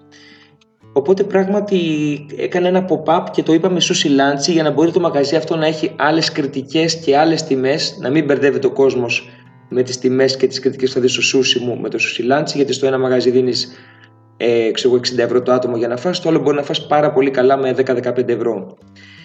Και γι' αυτό του δώσαμε και ένα άλλο όνομα και πραγματικά μετά είδες πάρα πολλά μαγαζιά και το, το Birdman έκανε το Ekiben και το, το Κοντιζά, το Nolan και ο Προβελέγγιος ε, κάνανε το PSL και το όβιο του Πάνου Ιωαννίδη κάνανε το Πράνσο και πολλά μαγαζιά μετά κάνανε, κάνανε αυτό το, το στυλ, ότι φτιάχνουμε και ένα μαγαζί για αυτή την περίοδο το οποίο είναι από εμάς, είναι με την ποιότητά μας, αλλά είναι ένα άλλο brand ταυτόχρονα. Και ξέρεις κάτι, επειδή μου αρέσει πάρα πολύ εμένα αυτό το industry γενικότερα, ένα, ένα concept που ακόμα δεν είμαι σίγουρος αν υπάρχει στην Ελλάδα, γιατί θα σου πω, δεν ξέρω αν υπάρχει και το εστιατόριο. Στο Λονδίνο, για παράδειγμα, υπάρχουν πάρα πολλά μισελένα αστέρια, εστιατόρια, πολύ upscale πράγματα, τα οποία αυτά τα εστιατόρια η πραγματικότητα είναι ότι είναι πανδύσκολο να κάνεις αυτό ακριβώς το delivery. Ειδικά τώρα να μιλάς για μισελένες εδώ κτλ. Γιατί προστατεύουν πάρα πολύ την εικόνα του ιδίου του πιάτου, ας πούμε. Δεν, θε, δεν πρόκειται αυτός ο, ο, ο, ο Μισελέν ε, σεφ να στο φέρει αυτό. Και κάνουν κάτι διαφορετικό. Κάνουνε, σου φέρνουν το κουτί με τα ομά αγνά υλικά και σου λένε φτιάξ' το μόνος σου, ρε φίλε. Θα σου πούμε πώς θα το κάνεις, κάν' το μόνος σου. Τόσο ώστε να μην έχω εγώ την ευθύνη του κακού πιάτου. Αυτό ναι. πιστεύεις θα μπορούσε να είναι σαν κόνσεπτ. Κοίτα, το Σωτήρης το κάνει στο PSL. Έχει πολύ ωραία do it your own kit πίτσα. Αυτό έχει παίξει πάρα πολύ στην Ελλάδα. Όσοι έχουν ράμεν, πλέον σου στέλνουν ξεχωριστά το ζωμό να το ζεστάνεις και να το ρίξεις εσύ, γιατί είναι ένα από τα προϊόντα που δεν μπορούν να μεταφερθούν και να το φας όπως πρέπει να είναι. Γι' αυτό και ο βασιλιάς του delivery είναι καταρχάς ο υδατάνθρακας και γενικά είναι η αφράτη πίτσα. είναι το πιο σωστό φαγητό για να μεταφερθεί. Ταυτόχρονα και το δικό μου που είναι κρύο σούσι ρε παιδί μου είναι και αυτό πολύ εύκολο να μεταφερθεί. Ε, υπάρχει το kit, δουλεύει στην Ελλάδα αλλά και ο κόσμος δεν ξέρω ακόμα αν έχει, είναι έτοιμος γι' αυτό. Πάντως είναι... βλέπεις ότι και πολύ καλή σε βλέπει δηλαδή το, το νόμα νούμερο ένα εστιατόριο και στην πανδημία πουλάει μπέργκερ. Ένα μαγαζί είναι που θα... θες να δώσεις 500-600 ευρώ το άτομο και να περιμένεις και κανένα χρόνο να σε δεχτούν αν Είναι, φαντα... είναι φανταστικά τα πράγματα που δημιουργηθήκαν πάντως μέσα στην πανδημία και πάλι νομίζω μαζί το συζητούσαμε κάπου στο Twitter. Ε, πάλι ένα φαινόμενο που το παρατηρώ εγώ στο Λονδίνο εδώ πέρα και είναι το εξής ότι ε, υπήρχαν εστιατόρια στο Λονδίνο για παράδειγμα, αρκετά ειδικά τέλος πάντων και που ήταν μόνο στο κέντρο. Και ο κόσμος τα αγαπούσε, ας πούμε. Οπότε τι κάνανε, ανοίξανε, δημιουργήθηκε ολόκληρο industry με pop-up κουζίνες. Δηλαδή υπάρχει κόσμος ο οποίος ενοικιάζει γιγάντιο ε, ένα κτίριο ας πούμε το οποίο μέχρι πριν 1,5 χρόνο είχε κάτι δεύτερης διαλογής τέλος πάντων εστιατόριο το οποίο έφυγε αυτό το δεύτερο διαλογής, καθαρίστηκε και η pop-up κουζίνα πλέον νοικιάζεται στον Αντώνη, στο Γιώργο και έχουν τα δικά τους μίνι εστιατόρια και ξεκινάνε από εκεί το, τα διάφορα delivery. Αυτό δεν ξέρω αν υπάρχει στην Ελλάδα, ας πούμε, αν θα μπορούσε Όχι, να γίνει. Όχι, και... δεν υπάρχει. Είχε γίνει κάποια στιγμή λίγο με κάποια μπεργκεράδικα που μπορούσαν να νοικιάσουν ένα χώρο έτσι να μπουν να πουλάνε να, και να πληρώνεις ένα εβδομάδα. έχουν ακουστεί κάποια πράγματα ότι ίσως να γίνουν αυτά, αλλά ακόμα είμαστε λίγο πίσω. Απλά μου έχει κάνει εντύπωση ότι υπάρχουν πάρα πολλά κόνσεπτ σε αυτή την κατηγορία. Ας πούμε, υπάρχει και ένα άλλο κόνσεπτ το οποίο είναι με αυτό που λες, αλλά στην ουσία δίνεις το brand σου και τις συνταγές σου και δεν συμμετέχεις καθόλου. Δηλαδή, σου λέει μια εταιρεία, δείξε μας πώς το κάνεις, θα το πουλήσουμε εμείς με το όνομά σου και θα πάρεις ένα μικρό ποσοστό. Υπάρχουν διάφορα τέτοια. Αλλά η λογική είναι αυτό ότι πληρώνεις ανά εβδομάδα, ο άλλος σου παρέχει τα πάντα, άδειε, ρεύμα, φως, νερό, τηλέφωνο και εσύ πουλάς από εκεί. και ε, όντως είναι είναι πολλά τα innovation, αλλά ξέρεις κάτι, εγώ πιστεύω στην Ελλάδα. Και πιστεύω ειδικά στην κουζίνα της Ελλάδας, το creativity που έχουν. Και εντάξει, είναι αυτό που συζήτηκε και ο Πάρης και έλεγε νωρίτερα. Εμείς νομίζουμε ότι τρώμε καλά, δεν τρώμε πολύ καλά, αλλά πιστεύω ότι ο νέος κόσμος ειδικά έχει πιο open mind. Ε, και ελπίζω ειδικά με ασιατικές κουζίνες, Ινδικά, Ιαπωνέζικα ε, και ένα σωρό διαφορετικά πράγματα, ξέρεις όλα αυτά να, να επεκταθούν. Αλλά σαν παιδί της επαρχίας, Θέλω να πω, ελπίζω κάποια στιγμή και η επαρχία να καταφέρει να ανοίξει το μυαλό της και να, να τρώει. Γιατί δυστυχώς στη Λαμία θυμάμαι μια φορά είχε ανοίξει ένα κινέζικο και έκλεισε μέσα σε 1,5 μήνα. ναι, αλλά να σου πω κάτι, μήπως η λύση να ανοίξει μια τοπική κουζίνα της Λαμίας στην Κίνα; Ξέρεις κάτι, ίσως η μητέρα μου σήμερα με ρώτησε να σε ρωτήσω για παράδειγμα, γιατί ε, πολύ ενθουσιασμένη η μητέρα μου που θα μιλούσαμε σήμερα. Θα ε, σε διακόψω τώρα, θα σε διακόπτω, θα σε διακόψω, μην ξεχάσεις να ρωτήσεις, αλλά θέλω να, να σου πω με μεγάλη περηφάνεια, να σου κάνω μια μικρή έκπληξη ότι αυτή τη στιγμή στην τριάδα που βρισκόμαστε σε αυτό το podcast, οι δύο από τους τρεις έχουν περάσει ένα μεγάλο χρονικό διάστημα της ζωής τους στη Λαμία. Έλα λίγο, έλα λίγο. Φαντάζομαι ότι έκατσα και ρώτησα τη μητέρα μου, γιατί δεν το θυμόμουν πότε. Είμαι γεννημένο το 79, αλλά από το 82 μέχρι το 84 μέναμε στη Λαμία. Και το αποκαλύπτω πρώτη φορά σε αυτό το podcast. Το κράταγα μυστικό 35 ε, χρόνια. Είναι σοκαριστικό αυτό και σε ευχαριστούμε, Αντώνη, που μοιράστηκες αυτό τον πόνο μαζί μας στη Λαμία, η οποία το μεγάλο της κέρδος είναι ότι είναι κατά μεσή στη διαδρομή μεταξύ Αθήνας και Θεσσαλονίκης και ο κόσμος κατουριόταν σε εκείνο το σημείο και σταματούσαν στο Λεβέντι. Ήταν το, μεγάλο ατού. Ναι, ήταν το μεγάλο του αυτής της πόλης. Λαμία, μπράβο. θέλω να, θέλω να ρωτήσω κάτι άλλο. Συγγνώμη, ήθελα ο Γιώργος να ναι. ρωτήσει κάτι και τον διέκοψα. Ε, όχι, εντάξει, ε, αυτό το ξέχασα. Η μάνα, σου, η μάνα σου κάτι ήταν. Η μάνα μου, μπράβο. Η μάνα μου θα σε μπράβο. Η μάνα μου ήθελε να πει ότι. Γιατί, και διαφωνώ με τη μητέρα μου εδώ πέρα από το εξής. Η μάνα μου λέει: Η Ελλάδα λέει δεν είναι μόνο η σαλάτα και το καλαμάρι. Γιατί λέει ξένοι τρώνε λέει μόνο σαλάτα και καλαμάρι. Η Ελλάδα λέει είναι και ο τραχανάς με, τη, με, τη, με, με το τυρί φέτα και το ζεστό ψωμί που είναι πιο πολύ θα έλεγα βουνίσιο δικό μας εκεί στη Λαμία και στη δυτική ευθειότητα από την οποία κατάγομαι εγώ παρά της υπόλοιπης Ελλάδας. Αλλά δράπτω με αυτό που λες ότι ίσως θα πάω στην Ιαπωνία να πουλήσω τραχανά. Καμιά φορά δεν ξέρεις πώς πιάνουν τα πράγματα. Ναι. Ε, δεν είναι κακή ιδέα. Δεν είναι κακή ιδέα. Και εγώ έχω, έχω στο μυαλό μου ότι πολλά ελληνικά φαγητά, όπως π.χ. τα κοκκινιστά, τα αυγολέμονα. Εάν τα βάλεις έτσι πάνω σε ένα πιατάκι με ρύζι και τα έχεις και μικρά κομματάκια, γιατί γενικά δεν χρησιμοποιούν μαχαίρι, νομίζω ίσως να ήταν πολύ ωραία για αυτόν τον λαό. Ε, σιγά η πολέντα που κάνουν οι Ιταλοί, συγγνώμη τώρα, γιατί τα βάζουμε τους Ιταλούς γιατί μα το παίζουν έξυπνοι να πούμε. Σιγά η παλιοπολέντα που κάνουν οι Ιταλοί και τα έχουν κάνει πατάτες να πούμε από πολέντα είναι ξυπνότεροι. Έλατε, Και δηλαδή, να σου πω κάτι, έχω πάει και τελευταία, δύο φορές τελευταία δύο χρόνια στην Νάπολη, εντάξει, αποκλειστικά για πίτσα. Αλλά αυτό ότι το πράγμα που κάνουν οι Ιταλοί με τα ονόματα ή με τα υλικά που σου βάζει, πριν παιδί μου, πεπεροντσίνο, έτσι, το δικό μας μπούκοβο και λέει πεπεροντσίνο, δηλαδή και το τονίζει, λες και σου βάλε μια τρούφα, ρε παιδί μου, σου λέει αντί για 10-15 ευρώ, ξέρω. Είναι, είναι λίγο δίνουν υλικό έτσι για να γελάμε, αλλά δίνουν και μαθήματα σε εμάς πώς μπορούμε να κάνουμε καλύτερο marketing στα προϊόντα μας το, το, το έκανες nail. Οι Ιταλοί είναι καταπληκτικοί μαρκετίστες. Ε, Ένας από τους μεγαλύτερους καυγάδες που είχαμε συναδέλφους στη δουλειά δεν ήταν για την τεχνολογία, ήταν για το λάδι. Με Ιταλούς και Ισπανούς, για παράδειγμα, έχουμε κάνει επικούς καυγάδες για το λάδι. Αστεί, αστεί, τραγική. Τώρα μιλάνε τώρα οι Ισπανοί για λάδι. Πραγματικά. Και, και, και επίσης θέλω να πω ότι στην καριέρα μου αυτό που έχω κάνει θα το περηφανευτώ. Αντώνη, συγγνώμη που δράπτω με αυτές τις ευκαιρίες. Θα το πω εγώ. Θα το πω. Λοιπόν, κοίταξε, εγώ είμαι πολύ παθιασμένος για τη φέτα. Δηλαδή, εγώ πιστεύω, είμαι, είμαι πολύ εξτρεμιστής υπέρ της φέτας. Έχω πάει στη δουλειά και η γυναίκα του Πάρη θα το θυμάται γιατί δουλεύαμε μαζί ε, και έχω κάνει φέτα ε, time όπου πήρα τη φέτα και τη συνδύασα με πάρα πολλά πράγματα για να τους πεις ότι ό,τι και να κάνεις με τη φέτα το κάνει καλύτερο. Και τους έβαλα φέτα με καρπούζι. Τους έβαλα ε, πατζάρι με φέτα και, και αχλάδι. Έβαλα φέτα με ντομάτα ε, και κάτι άλλο, κάτι dips ας πούμε, πήρα φέτα και κόκκινη παιδιά και τα έλουσα και τα φάγανε και πραγματικά μέχρι, ειδικά στο φέτα και καρπούζι, ε, να είναι καλά, ε, το μάθαμε στη Λαμία αυτό, ε, εντυπωσιαστήκαν όλοι. Είμαι πολύ εξτρεμιστής φέτα. Εντάξει, γενικά νομίζω η φέτα έχει καλό όνομα ανά τον πλανήτη πάντως. Δηλαδή και έτσι που διαβάζω και, και αγγλικά, αγγλικές εφημερίδες, γενικά παίζει, παίζει πολύ φέτα. Φέτα, καλαμάτα, όλιβ, Φυσικά. Πάρε, πάρε δικό σου, πάρε. Συγγνώμη, αλλά έτσι, συγγνώμη, εγώ, θέλω, λίγο. εγώ θέλω να σε ρωτήσω κάτι για το μαγαζί εσύ και πώς, γίνεται, ναι. πώς δουλεύεις τώρα με το COVID. Ε, έχεις, ένα, έχεις, έχεις μια συγκεκριμένη άποψη, έχεις ένα μαγαζί που έχει συγκεκριμένη χωρητικότητα που για μένα, εντάξει, εγώ μπορεί προσωπικά να μην είμαι παδός Σούσι, αλλά επειδή υπάρχει αρκετά μεγάλο Κάτι έχουμε καταλάβει. Σημαίνει, ε, είμαι στο άλλο extreme που δεν μου αρέσουν τα ψάρια στη, στη, ζωή μου.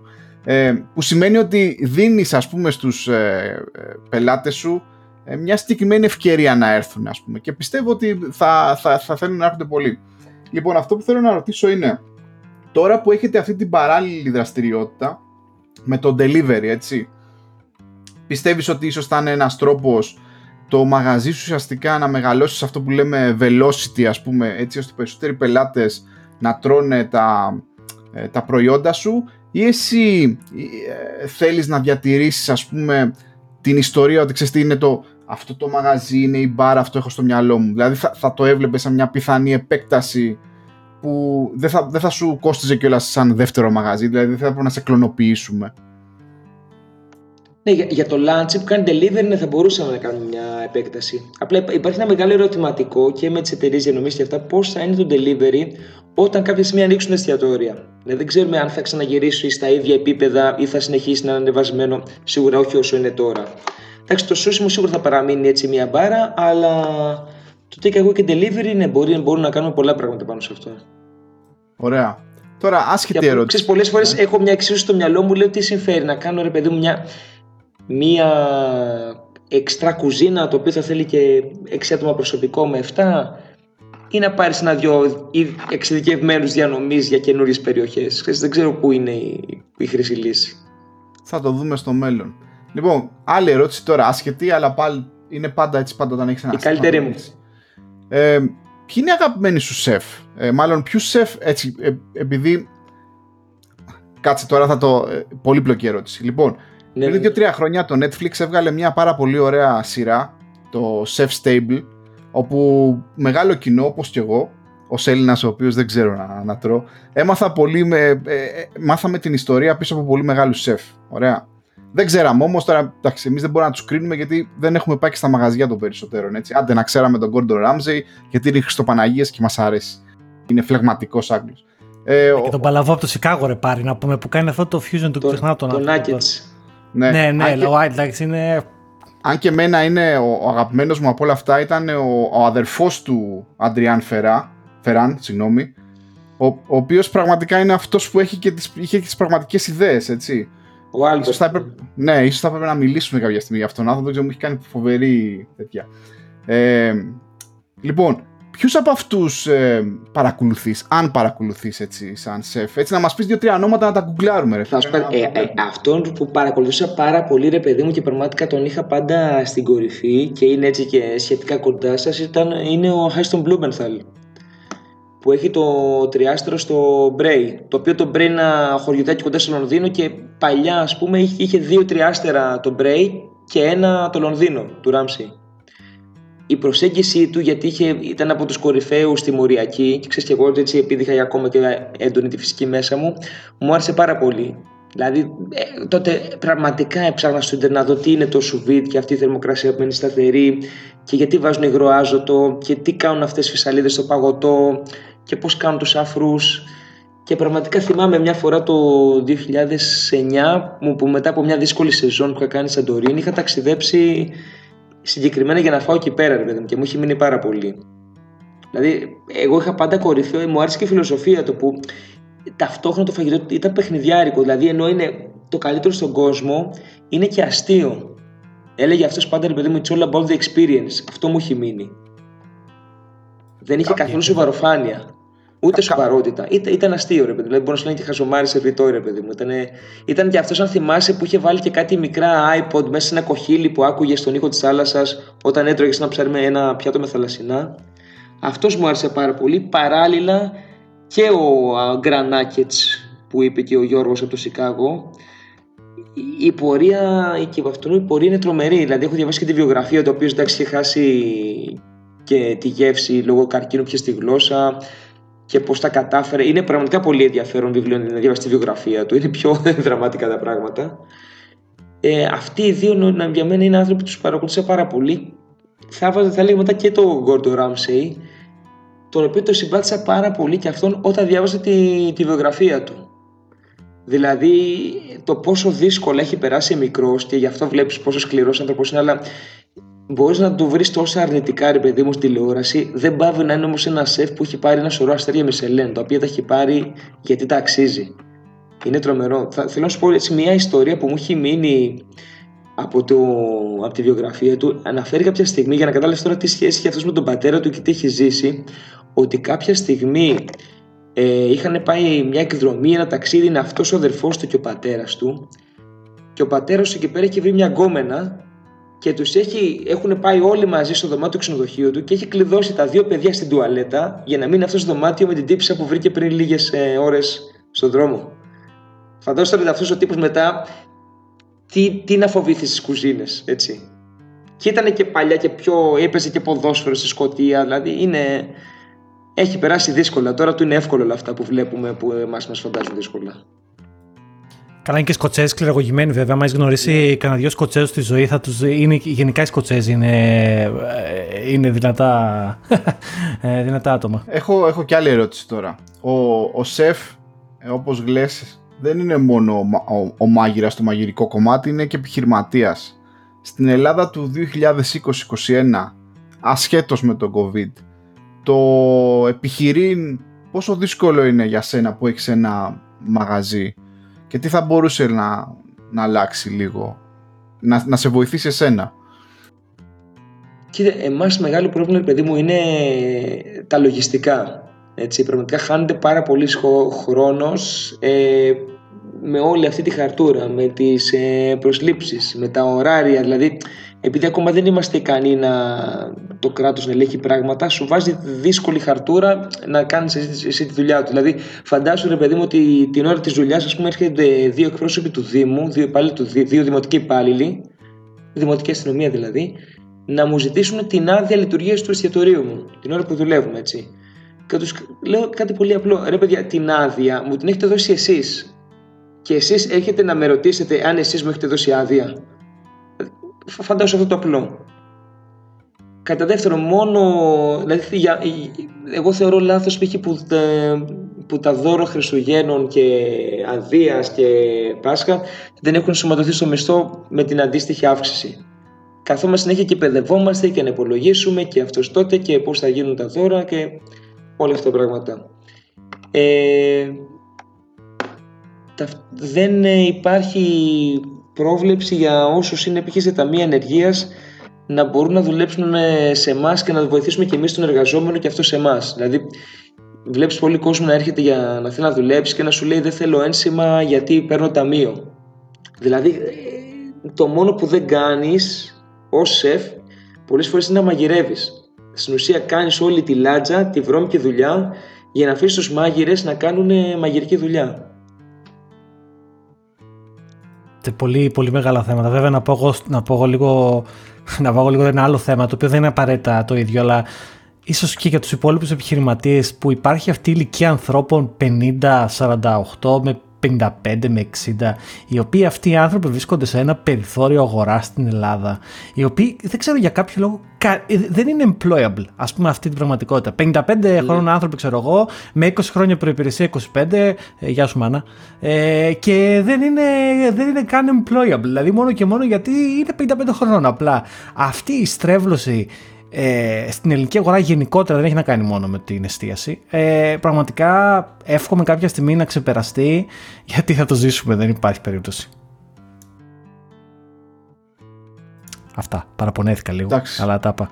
Πάρε τα είπα. Ναι, ίσως έχουν πει πάρα πολλοί νέοι άνθρωποι και βρίσκουν ευκαιρία να βάζουν πιο φθηνούς ανθρώπους στις θέσεις τους. Τι να πω γι' αυτό. Τελικά, εσύ Αντώνη, τα γεμιστά πώς τα κάνεις, ας πούμε. Για πες μου. Ε, δεν, είμαι, δεν είμαι καθόλου καλός στα γεμιστά. Είναι ένα εξαιρετικό φαγητό. Α, εντάξει, επειδή ξέρω τώρα γιατί με ρωτάς. Ε, αν και μικρός δεν μου άρεσαν καθόλου με σταφίδες, τώρα είμαι φανατικός ε, του να έχει σταφίδα και Κιμά. λίγο φρυγανιά. Κοιμά. Δεν θα απαντήσω καν σε αυτή την ερώτηση. Λοιπόν, Η ερώτηση αυτή είναι προσβλητική, έτσι. δηλαδή δεν είναι. Αυτά είναι για κακομαθημένα που δεν τρώνε το φαγητό τους. Α πούμε, τους βάζουν και κοιμά μέσα, εντάξει. Άλλοι έχουν το κοτσανάκι από πάνω, άλλοι από κάτω. Αυτό που θέλω να πω, ρε παιδί για τα φαγητά είναι ότι δεν υπάρχει φαγητό που δεν είναι ωραίο, δεν υπάρχει φαγητό που δεν είναι νόστιμο. Δηλαδή, άμα δεν σου αρέσει, σημαίνει ότι δεν μαγειρεύτηκε σωστά. μια άλλη ερώτηση θέλω να κάνω, αλλά είναι λίγο έτσι παράξενη. Πιστεύεις ότι οι νέοι άνθρωποι, οι νέοι Έλληνες, άντρες και γυναίκες, δεν διαχωρίζουμε, έτσι, ε, μαγειρεύουνε ή το έχουμε ρίξει στο delivery γενικά; Ε, δηλαδή η ελληνική κουζίνα συνεχίζει να υπάρχει στην νεολαία ή βλέπεις όλο και περισσότεροι νέοι άνθρωποι δεν, δεν μπορούν να κάνουν ένα, ε, ξέρω εγώ, ε, ένα φαγητό ρε φίλε. Ποια είναι η αίσθησή σου βασικά, εντάξει, δεν μπορείς να έχεις και στοιχεία. Ε, θα έλεγα ότι κοίτα, είναι μοιρασμένα. Μαγειρεύει ο κόσμος, θα έλεγα δυ, δυστυχώς όχι τόσο τα παραδοσιακά φαγητά, το οποίο φαντάζομαι ότι ούτε εγώ δεν τα, δεν τα έκανα και δεν τα ξέρω καλά. Δηλαδή, άμα δεν έχεις κάνει. Θα σου, υπάρχει μια, είχαν ρωτήσει κάποτε, κάποτε ένα Γάλλο σερ να τους δώσει μια συνταγή για ένα ψάρι με μια σάλτσα και τους λέει: Δεν υπάρχει συνταγή. Κάτσε κάτω 100 φορές και θα το κάνεις τέλειο. Αυτό είναι ρε παιδί μου. Αν δεν κάτσεις να κάνεις ένα μουσακά 50 φορές, να δεις τις ατελειές σου, να δεις τι έκανες λάθος να το καταφέρεις, δεν θα το κάνεις ποτέ. Α πούμε, εγώ αυτό δεν το έχω κάνει. Αλλά γι' αυτό με ρωτάς, αυτό που μου κάνει μεγάλη εντύπωση, επειδή έτσι ψωνίζω από αρκετά ασιατικά μαγαζιά, τώρα τελευταία που είναι της μόδας και με τα σύριαλ και με το Parasite το κορεάτικο που είχε πάρει Όσκαρ και με K-pop και J-pop, ε, πολλοί νέοι αγοράζουν έτσι πολύ περίεργα προϊόντα ε, κάτι περίεργα νούντουλ χωρίς θερμίδες, κάτι rice cakes. Γενικά νομίζω ότι ο καθένας ψάχνεται και κάνει αυτό που του αρέσει. Σίγουρα παίζει και πολύ delivery γιατί είναι μια εύκολη ωραία λύση και είναι κάτι που δεν έχουμε εκτιμήσει ρε παιδί μου πόσο ωραίο είναι ότι ζούμε σε μια εποχή της ανθρωπότητας που κουνάς τα δαχτυλάκια σου και σου έρχεται φαγητό στο σπίτι. Ε, εγώ πάντως να πω ότι νομίζω είναι ηλικιακό το θέμα, αλλά εγώ έχω πέσει σε αυτή τη φάση που κάνω ferment τα πάντα. Αν έρθετε στο σπίτι, παιδιά, για να πάσα ώρα και στιγμή μπορεί να εκραγεί κάποιο βάζο εδώ μέσα πραγματικά. Δηλαδή, δεν, δεν είπα, αν κάτι περάσει δύο μέρες και είμαι σε φάση, Ε, μπορείτε να το φάμε. Μπαμ με τη μία fermentation. Δηλαδή τα έχω βάλει όλα. Τελευταία έκανα ferment ένα καταπληκτικό ραπανάκι που μου είχαν φέρει από ένα. ένα γιγά, είναι ένα γιγάντιο ραπανάκι, παιδιά. Στην Ελλάδα δεν ξέρω, εγώ το ξέχω αυτό το πράγμα. Δεν ξέρω τι να το κάνω. Λέω, κανένα πρόβλημα. Θα το κάνω ferment. Το έβαλα εκεί, το έκανα πίκλα. Παιδιά, φανταστικό, ε. Να, κάνετε, να μάθετε να κάνετε fermentation. Κάνει τα sandwich σας καλύτερα. Ναι, όλη, όλη η ουσία είναι το δίνει γεύση η ζύμωση. Είναι γεγονός ότι κάποια στιγμή μπορεί να κοροϊδεύουμε τα, τις τροφές, τα φαγητά που δεν έχουν υποστεί ζύμωση. Μάλιστα. Ε, η τεχνολογία, μιας και είσαι ενεργός χρήστης εδώ και πάρα πολλά χρόνια, ε, τι χρησιμοποιείς ε, στα πλαίσια του μαγαζιού και ε, ξέρω εγώ, το, το τι κάνεις ή είναι για σένα κάτι διαφορετικό ρε παιδί μου. Είμαι ο Θάλης στο Twitter, ξέρω εγώ, διαβάζω κανοράνο. ναι, θα έλεγα δεν τη χρησιμοποιώ καθόλου στο μαγαζί, μα καθόλου. Δηλαδή εκεί είμαι πολύ παραδοσιακός. Πάντα λέω ρε παιδί μου να κάνουμε καλό φαγητό για αυτούς που μας πληρώνουν. Δηλαδή για αυτούς που έρχονται στο μαγαζί. Και αυτό θα το πει σε ένα φίλο του. Δεν, δηλαδή, ε, μου έχει μείνει μια φράση που διαβάσει το ότι να χτίζεις σιγά σιγά και να γκρεμίζεις γρήγορα. Δηλαδή αυτό κάνουμε, χτίσουμε σιγά σιγά. Δεν, ε, δεν έχουμε, έχω ως αρχίσουμε δεν έχω πληρώσει ποτέ για διαφήμιση σε κάποιο έντυπο, στο ίντερνετ. Δεν έχουμε, δεν έχουμε ούτε παρουσία στα social ως ε, μου. Δηλαδή μόνο το blog που είχα κάνει πριν πάω στο μαγαζί.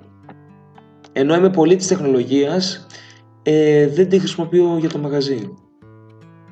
Και τεχνολογικά τις σε ενθουσιάζει, έτσι, θέλει να σου κάνω κάνα δύο τελευταίες ερωτήσεις. Τεχνολογικά, σχέτω μαγικής, έτσι, από όλα τα τελευταία που συμβαίνουν, τι είναι αυτό που έχεις ενθουσιαστεί τώρα τελευταία; Ε, μάλλον αυτό το μαξάκι που πήγε στον Άρη. Ε, Εντάξει, επειδή μου έχει μείνει και από τη φυσική παιδί αστρονομία, ε, συγκινούμε όταν βλέπω τους πύραυλους του παιδί μου τη SpaceX που προσγειώνονται όρθιοι, πραγματικά κάθε φορά δεν το πιστεύω. Αυτό ας πούμε έχει ενθουσιάσει. Αντώνη, σε υπερευχαριστούμε. Σε κρατήσαμε εδώ πέρα μία ώρα και 15 λεπτά σχεδόν. Είσαι οικογενειάρχης άνθρωπος πλέον. Δεν είσαι ο άνθρωπος που πήγε μόνος του στην Ιαπωνία. Ε, πρέπει να βρούμε time slot ειδικό. Σε κρατήσαμε εδώ μία ωρίτσα και βάλε και τα είπαμε φανταστικά με τα κρασάκια μας εδώ πέρα. Δεν μας είπε βέβαια μια, μια συνταγή με ξύδι top, το αγαπημένο μου υλικό, αλλά ίσως την επόμενη φορά. Ρίζι ρε πάρει, ρίζι. Το οποίο δεν είναι σπόνσορας, αλλά ίσως και να είναι. Ποιος ξέρει. Και... Στείλτε μου μια, ένα κα, κασόνι.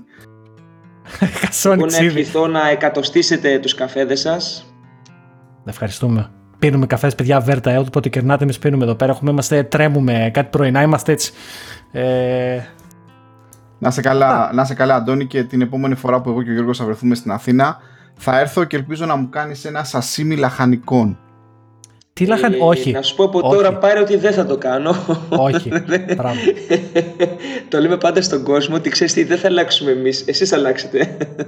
Ε, άκου, Αντώνη, θα, θα, θα, θα έρθουμε και θα. Ε, καλά, εγώ είμαι φανατικός, δεν υπάρχει, αλλά θα έρθουμε και θα φας πάρει το πρώτο σούσι για το φίλο μας τον Αντώνη. Ποια καλύτερη τιμή μπορούμε να του κάνουμε; Δεκτό, δεκτό. Καμία. και δεκτό. κάμερα μπροστά του. Να σε καλά. Ευχαριστούμε. Να είστε καλά, παιδιά. Ευχαριστώ πολύ.